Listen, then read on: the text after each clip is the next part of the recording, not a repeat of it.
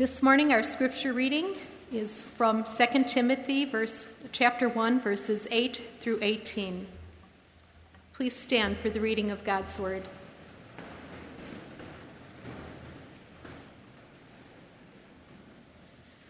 Therefore, do not be ashamed of the testimony about our Lord, nor of me his prisoner, but share in suffering for the gospel by the power of God, who saved us and called us to a holy calling, not because of our works, but because of his own purpose and grace, which he gave us in Christ Jesus before the ages began, and which now have been manifested through the appearing of our Savior Christ Jesus, who abolished death and brought life and immortality to light through the gospel, for which I was appointed a preacher, an apostle, and teacher, which is why I suffer as I do. But I am not ashamed, for I know whom I have believed, and I am convinced that he is able to guard until that day what has been entrusted to me. Follow the pattern of sound words that you have heard from me in the faith and love that are in Christ Jesus. By the Holy Spirit who dwells within us, guard the good deposit entrusted to you. You are aware that all who are in Asia turned away from me, among whom are Phygellus and Hermogenes. May the Lord grant mercy to the household of Onesiphorus, for he often refreshed me and was not ashamed of my chains. But when he arrived in Rome, he searched for me earnestly and found me. May the Lord grant him to find mercy from the Lord on that day. And you well know all the service he rendered at Ephesus. This is God's word.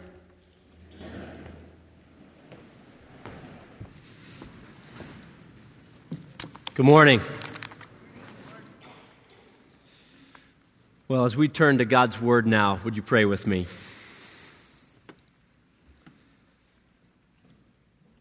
Speak, O Lord, till your church is built and the earth is filled with your glory.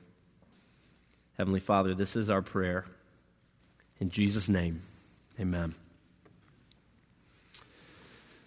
Well, I wonder if you have ever been ashamed to be associated with someone or some institution. All you need to do is Google Penn State and scandal, or perhaps the word abuse, to find many magazine articles, blogs, uh, newspaper clippings of Penn State alumni who are now saying outwardly in public, I'm ashamed to be associated with everything that went on at Penn State and the terrible cover-up that happened there. We can be ashamed of a particular product or performance. I remember several times during my years playing basketball at Wheaton College, coming into the locker room after a game when we knew we had not performed up to our potential and feeling ashamed of the product that we had put on the court. And our coach agreed with us in those instances and reminded us of that fact. Well, if you're anything like me, you've also been ashamed of yourself at one time or another. We've all said something silly or foolish, or we've done something embarrassing. It was William Faulkner, one of my favorite writers to study during my undergraduate years, who once wrote, "Unless you're ashamed of yourself now and then, you're just not being honest." Well, why am I starting this way? Why am I giving these examples about being ashamed? Well, it's because our passage this morning gives us something of which we must never be ashamed. You see, those things I mentioned, it's probably right to be ashamed of some of those things. But this passage this morning is making a very important point to us as followers of Jesus Christ. It's this. Those who truly believe the gospel are not, must not, be ashamed of it. It's this word, ashamed, that is central in Paul's mind as he writes this part of the letter to young Timothy, this young pastor in Ephesus. Just look with me for a moment at where this word, ashamed, shows up in our passage. First, look at verse eight. Paul begins in this way, "Therefore, do not be ashamed of the testimony about our Lord." Then look down to verse twelve. Paul says, "This is why I suffer as I do, but I am not ashamed." And then in verse sixteen, as Paul's giving this example of this wonderful man, Onesiphorus, whom we'll discuss later, he says this, "He often refreshed me and was not ashamed of my chains." So first to Timothy, a call to not be ashamed. Then Paul saying, "I'm not ashamed." And then finally, Onesiphorus, this positive example, he was not ashamed. So certainly Paul has this word in his mind, and it's central as he writes this part of the letter. Now, I want to take a moment and show you, too, that there is a link between the way Paul talks about the gospel and his imprisonment or his suffering for the gospel. Look back again to verse eight. Paul starts the passage this way, "Therefore, do not be ashamed of the testimony about our Lord," in other words, the word of the gospel, "nor of me, his prisoner." So the message of the gospel, the testimony, also Paul as a prisoner on behalf of the gospel, linked together. It happens again in verses eleven to twelve. Paul says in verse eleven, "I was appointed a preacher, an apostle, and teacher for the gospel," verse twelve, "which is why I suffer as I do." In other words, my suffering is because of my calling as a gospel minister. And then, by the time Paul gets to sixteen, he can actually say that Onesiphorus refreshed me and was not ashamed of my chains, and he doesn't even need to mention the gospel explicitly because those two concepts, his chains, his imprisonment, his suffering, and the gospel message itself have become so inextricably linked. So when Paul talks about the gospel, he is also talking about his apostolic role to proclaim the gospel and the imprisonment that accompanies it. To be ashamed of him, in other words, in Paul's mind, is actually to be ashamed of the gospel message for which he is suffering. And in our passage, we'll see, especially in verse sixteen, he can use those terms, imprisonment, suffering, chains, almost interchangeably with the gospel or the word or the testimony about Jesus Christ. So Paul's point is clear. Timothy, do not be ashamed of this wonderful gospel or of my imprisonment, which is on behalf of the gospel. Do not be ashamed of it. Now, I think as we sit here this morning in this congregation, we believe that. I think as we hear this call, do not be ashamed of the gospel, we say, yes, I agree with that. I shouldn't be ashamed of the gospel. But I also think that we don't always practice that. We don't always practice standing unashamed of the message of Jesus Christ. And so just for a moment, I want to use a few other words to describe this word, ashamed. We tend to be embarrassed by the gospel. We tend to keep quiet about the message of the gospel with people in our lives. Or perhaps we tend to keep it to ourselves. We see it as a personal, private thing between us and God, not something that's meant to be proclaimed in an unashamed way. Or maybe in the public sphere, we don't want to associate ourselves too openly with it. Have you been there? Some of you have been there this week. I've been there. Now, others of you are sitting here and you're already feeling guilt this morning because you know you're thinking about ways even this past week you've perhaps been ashamed or embarrassed or you've kept quiet about the message of the gospel and you know you had a great opportunity to speak the words of life and truth about Jesus into someone's life and you didn't quite get there. Well, I want to offer to you a word of hope even as we begin to dig into this passage together.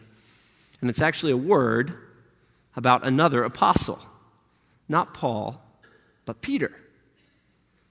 Because if there's anyone who in Scripture was ashamed of Jesus at the most important critical moment, it was Peter, who on the eve of Jesus' crucifixion, when he was being betrayed, three times denied any association with him whatsoever. Peter was there. He's been there. And yet we see Peter being reinstated by Jesus. We see him as a bold proclaimer of the gospel, a pillar of the early church. And we see in Peter hope for us, that if we have been ashamed of the gospel, there is hope that we can yet stand unashamed for the sake of Jesus Christ. So I want to begin by asking this question as we dig into this text together. Why might we be tempted to be ashamed of the gospel? What are some reasons that we might be tempted to be ashamed? And I'll offer five, and I think what Paul does in this text is give us five ways that we can then stand unashamed of the gospel in response to these. So why might we be tempted to be ashamed? Number one, we might be tempted to be ashamed of the gospel because we don't fully understand it. In other words, we may have an idea of what the gospel is in our minds that's actually not the biblical gospel. We may think of it, for example, as a legalistic, prudish religious system or set of rules, and if that's all the gospel is, it may be something to be ashamed of. That's not what Paul tells us the gospel is. So we may have a, a false idea of what the gospel is in our minds that could cause us to be ashamed of it. Number two, we might be tempted to be ashamed of the gospel because we don't want to suffer for it. Now, that may not even mean intense persecution and death and, and imprisonment like it did for Paul, but it may mean that we don't want to suffer the discomfort relationally, uh, socially, that can come from a close association with Jesus and the message of the gospel. Number three, we might be tempted to be ashamed of the gospel because we don't trust the God who stands behind it. In other words, we think of the gospel as only a set of truths to affirm, rather than the message of a personal God who makes himself known to sinners. Number four, we might be tempted to be ashamed of the gospel because we haven't guarded it diligently. We haven't guarded its purity. We've allowed it to be watered down. And then number five, finally, we might be tempted to be ashamed of the gospel because we don't learn from the examples of others around us, both those who have stood unashamed of the gospel and those who have stood ashamed of it, like Peter. We don't learn from the examples of others. So really, we'll then seek to answer this one question this morning from this text. And here's the question: how do we, as God's people today, College Church, how do we stand unashamed of the gospel? That's our question this morning. And I think Paul answers this in five ways, and I'll list these now. This will be our roadmap for making our way through this text. So if you're taking notes, this is for you. How do we stand unashamed of the gospel? First, we understand it. Second, we prepare to suffer for it. Third, we remember the God who stands behind it. Fourth, we guard it. And fifth, we learn from the examples of others. That's how Paul tells us to prepare to stand unashamed for the gospel.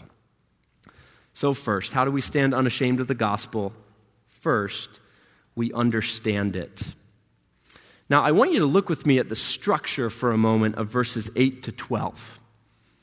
Verses eight to twelve. Look at how Paul begins. He begins with two words, two imperatives to Timothy. He says, verse eight, "Do not be ashamed of the testimony about our Lord, nor of me his prisoner, but share in suffering." So do not be ashamed, share in suffering. Now look down to verse twelve, and you'll see these two same elements picked up in the life of Paul. Verse twelve, Paul says, "This is why I suffer as I do, but I am not ashamed." So Timothy, don't be ashamed, share in suffering, and then Paul saying, I suffer, I am not ashamed. Paul has continued the same conversation, the same line of thought and reasoning that he started in verse eight, in verse twelve. And so the question is, what happens in the middle? What happens from verse nine to eleven? Well, I think what Paul does there is give us a full explanation of the substance of the glorious gospel of which Timothy is not to be ashamed. That's what he does in verses nine to ten. In fact, this explanation of the gospel, the substance of the gospel, is actually linked, bookended by the word gospel. Look at verse eight. He says, share in suffering for the gospel by the power of God. and then down at the end of verse ten, that Jesus has brought life and immortality to light through the gospel. So bookended by the word gospel, an explanation of the substance of the gospel. Paul wants Timothy to get clear on what the gospel is as he commands him to stand unashamed of it. Some scholars think that this may actually be an ancient hymn that the churches associated with Paul might have sung, verses nine and ten, a hymn celebrating the glorious gospel. So before we challenge ourselves to stand unashamed of this gospel, we need to understand it correctly. So look with me at what Paul says we know from the gospel. What does the gospel tell us? From verses nine and ten, the gospel tells us, first, that God saved us. The gospel tells us that God called us to a holy calling. The gospel tells us that we're saved not because of our works, but because of God's own purpose and grace. The Bible tells us that God gave this grace to us in Christ Jesus before the ages began. The gospel tells us that Jesus has now appeared. He is the one who makes manifest this gospel-saving plan of God. The gospel tells us that Jesus, through his death and resurrection, abolished death forever for those who will trust him. The gospel tells us that Jesus brought life and immortality to light. That is, he made it evident for all who will trust and believe in him. This is the substance of the gospel. Paul's words in verses nine and ten, that there's salvation by grace through faith, that death is abolished forever through Jesus' work on the cross and in rising again from the grave, that there's life everlasting in the risen and reigning Christ. Death for sin, resurrection from the dead, eternal life for all who will not trust their own works, but trust the grace of God in Christ on their behalf. That's the gospel. That's what Paul wants Timothy to get right as he asks him to stand unashamed of it. So as we begin this morning, let me ask you, do you understand that gospel today? Maybe you've been ashamed even this past week because you haven't fully grasped the wonderful good news, the eternal salvation offered to sinners by the holy God through the gift of his Son, Jesus Christ. If that's the case, understand it clearly and fully today. Believe it. Follow this Jesus, not another Jesus, not another gospel, this one. So number one, how do we stand unashamed of the gospel? First of all, we understand it. But secondly, we prepare to suffer for it. This shows up at a couple points which we've already identified. First of all, verse eight, Paul's first command to Timothy, do not be ashamed of the testimony about our Lord, nor of me his prisoner, but share in suffering for the gospel by the power of God. And then Paul links his call as a gospel preacher and apostle and teacher to suffering. He says, I was appointed a preacher and apostle and teacher, verse eleven, verse twelve, which is why I suffer as I do. In other words, gospel proclamation, standing unashamed of the gospel, will mean suffering. Those are linked. If we want to stand unashamed of the gospel, we have to get ready to suffer for it. That's what Paul says to this young pastor. I think that we tend to be ashamed of the gospel. We tend to keep quiet about it. We tend to not proclaim it boldly to others because we don't want to suffer. And sometimes it's not even real intense suffering. It's simply the suffering of being socially awkward or having people think we're weird or being ostracized because of our identification with Christ, the message of the exclusive salvation that's found through him. Well, I want to read you a quotation from a man named Penn Jillette, who's an atheist, who hates God, who hates the gospel, doesn't believe the Bible.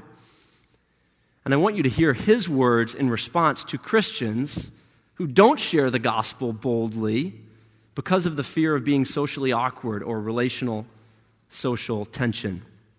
Again, a man who does not believe the Bible, hates the gospel, and hates Jesus. Here are his words. I've always said that I don't respect people who don't proselytize. I don't respect that at all. If you believe that there's a heaven and a hell, and people could be going to hell or not getting eternal life, and you think that it's not really worth telling them this because it would make it socially awkward, how much do you have to hate somebody to not proselytize? How much do you have to hate somebody to believe everlasting life is possible and not tell them that? I mean, if I believed beyond the shadow of a doubt that a truck was coming at you, and you didn't believe that truck was bearing down on you, there's a certain point where I tackle you. And this is more important than that. So the words of an atheist speaking to Christians who stand ashamed to share, proclaim the eternal message of the gospel, salvation that's available for sinners through God's Son. Are we willing to suffer for the gospel even in small ways? How do we stand unashamed of the gospel? Third, we remember the God who stands behind it. Look with me at verse twelve. This was a verse that jumped off the page at me this week as I was studying this passage. Paul is explaining why he is not ashamed. So he says, I suffer as I do, verse twelve, and then the next phrase, I am not ashamed, for I know what I have believed. Is that what he says? I know whom I have believed. The gospel for Paul is not just a set of truths to affirm, although it certainly is that. It's certainly truth. But the gospel is about a person. A personal God who reveals himself to people through the person and work of his Son, Jesus Christ. Paul, in other words, knows the personal God who stands behind the gospel message and is confident that this God will guard him to the end. Sometimes we stand ashamed of the gospel because we forget that it is not just a set of truths. It is the personal God revealing the good news of salvation through his Son. That God is the gospel. So Paul would say to us here today that being ashamed of the gospel is being ashamed of Jesus Christ himself. And actually, Jesus says this very same thing as well. Turn to Luke nine with me, will you? Luke nine, twenty-six. Jesus calls followers of him to deny themselves, to take up their crosses daily and follow him. And then he says this, Luke nine, twenty-six, for whoever is ashamed of me and of my words, of him will the Son of Man be ashamed when he comes in his glory and the glory of the Father and of the holy angels. Being ashamed of the gospel is being ashamed of the God who stands behind the gospel. Well, how do we stand unashamed of the gospel? Fourth, we guard it. We guard it. Look with me at thirteen to fourteen. Paul says, follow the pattern of the sound words that you have heard from me in the faith and love that are in Christ Jesus. By the Holy Spirit who dwells within us, guard the good deposit entrusted to you.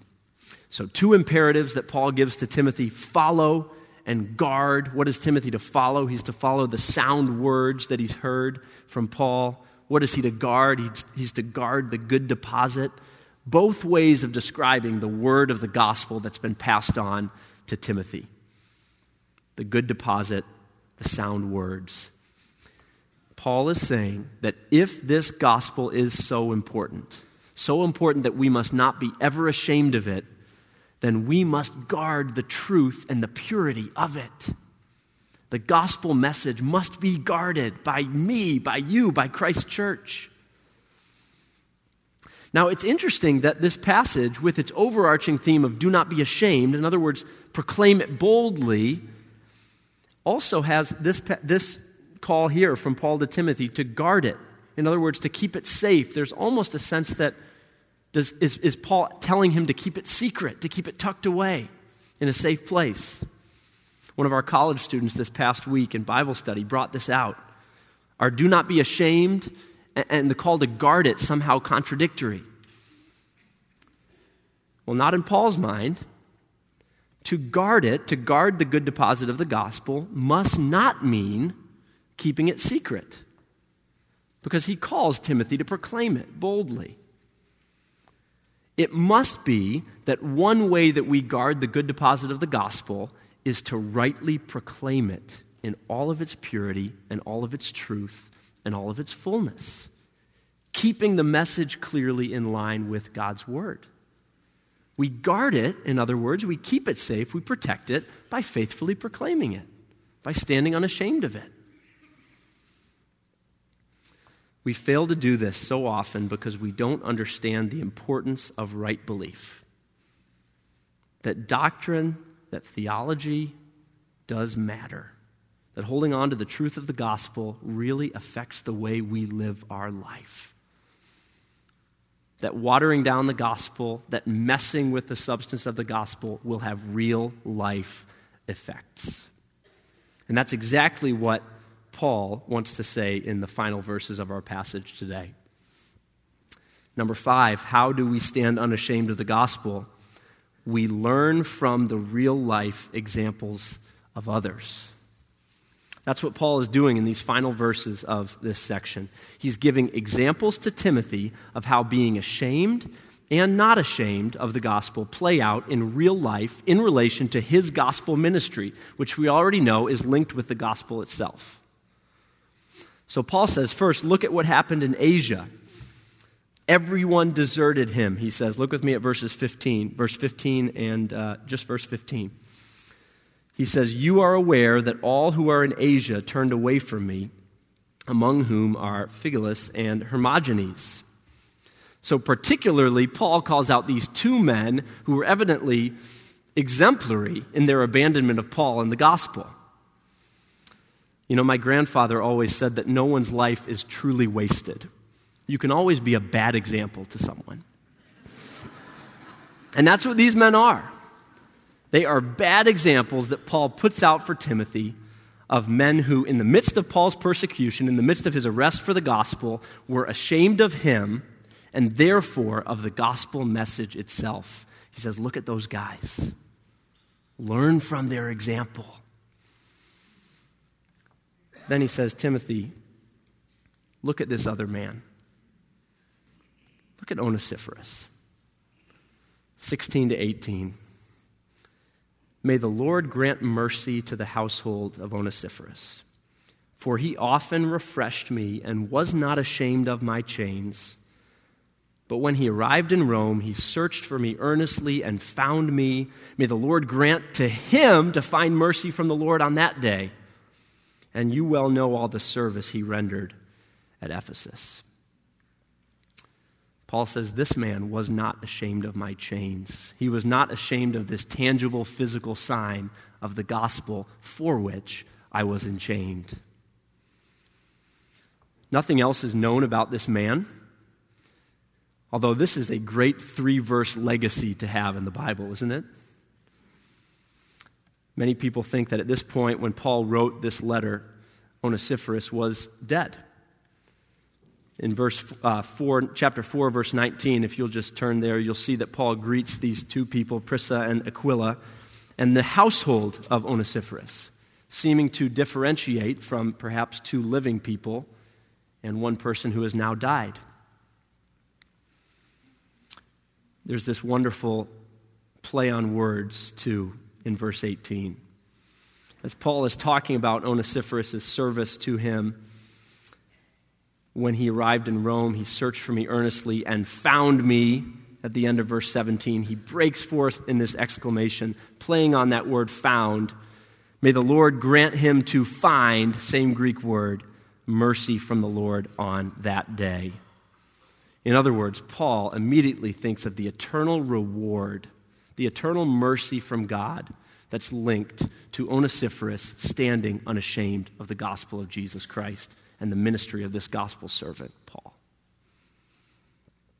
So Paul's asked Timothy to stand unashamed of the gospel, and now, at the end of this section, he gives him real-life examples of what this looks like and what it doesn't look like.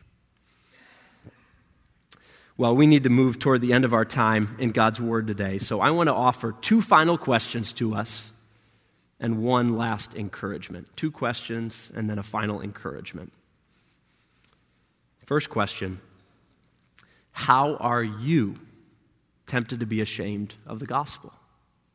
How are you tempted to be ashamed of the gospel?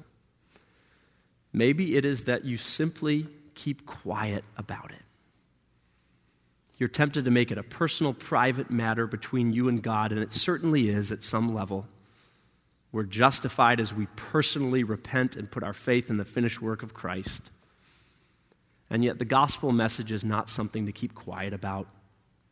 It's not something to keep to ourselves. It's something to be proclaimed. Maybe it's that we don't want to associate ourselves too publicly, too openly with Jesus, with the message of the gospel in today's culture. Whatever it is, identify it today. Do some self-diagnosis.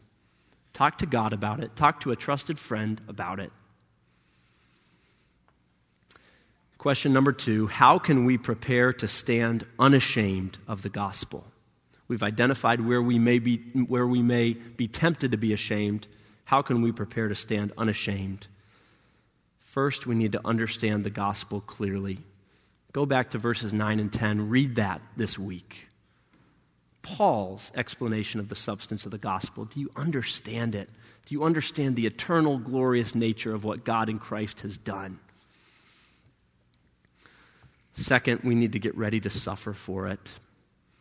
We need to be willing to embrace the discomfort that may come from association with Jesus Christ, who himself suffered.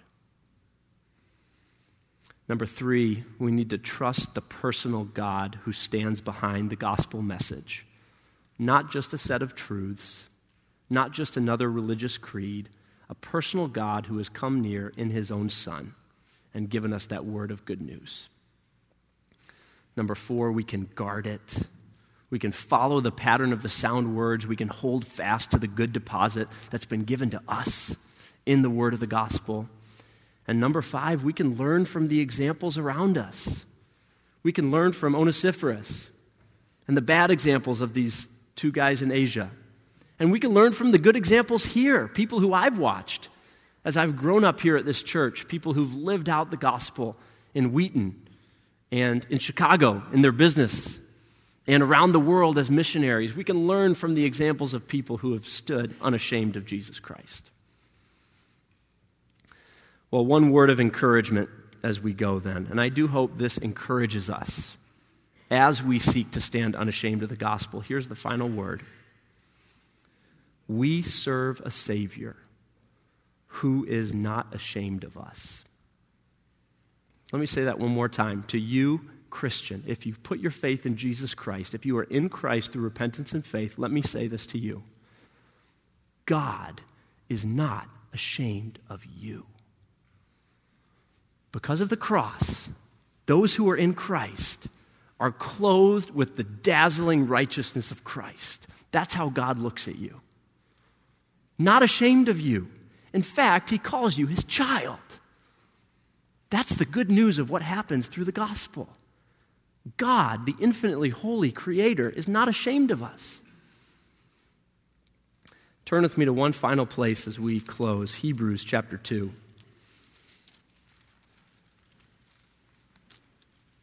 I want to just read these verses to you, starting in verse nine, Hebrews two, verse nine. But we see him who for a little while was made lower than the angels, namely Jesus, crowned with glory and honor because of the suffering of death, so that by the grace of God he might taste death for everyone. For it was fitting that he, for whom and by whom all things exist, in bringing many sons to glory, should make the founder of their salvation perfect through suffering. For he who sanctifies and those who are sanctified all have one source. That is why he is not ashamed to call them, us, brothers, saying, I will tell of your name to my brothers. In the midst of the congregation, I will sing your praise. And again, I will put my trust in him. And again, behold, I and the children God has given me. Isn't that wonderful? that in Christ, by faith, we are called children of God, and that is what we are. That Jesus is not ashamed to associate himself with sinners who will repent of their sins, trust him, and follow him forever. Well, here is a Savior, friends, of whom we must never be ashamed. Let's pray.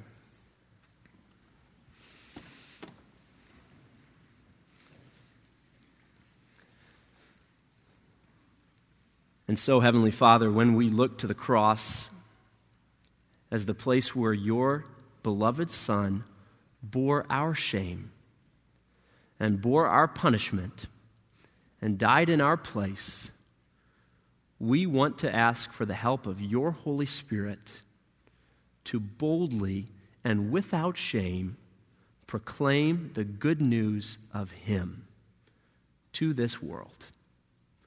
Would you empower us? Would you give us courage? Would you strengthen us? And would you fill us with love as we do this? In his name, amen.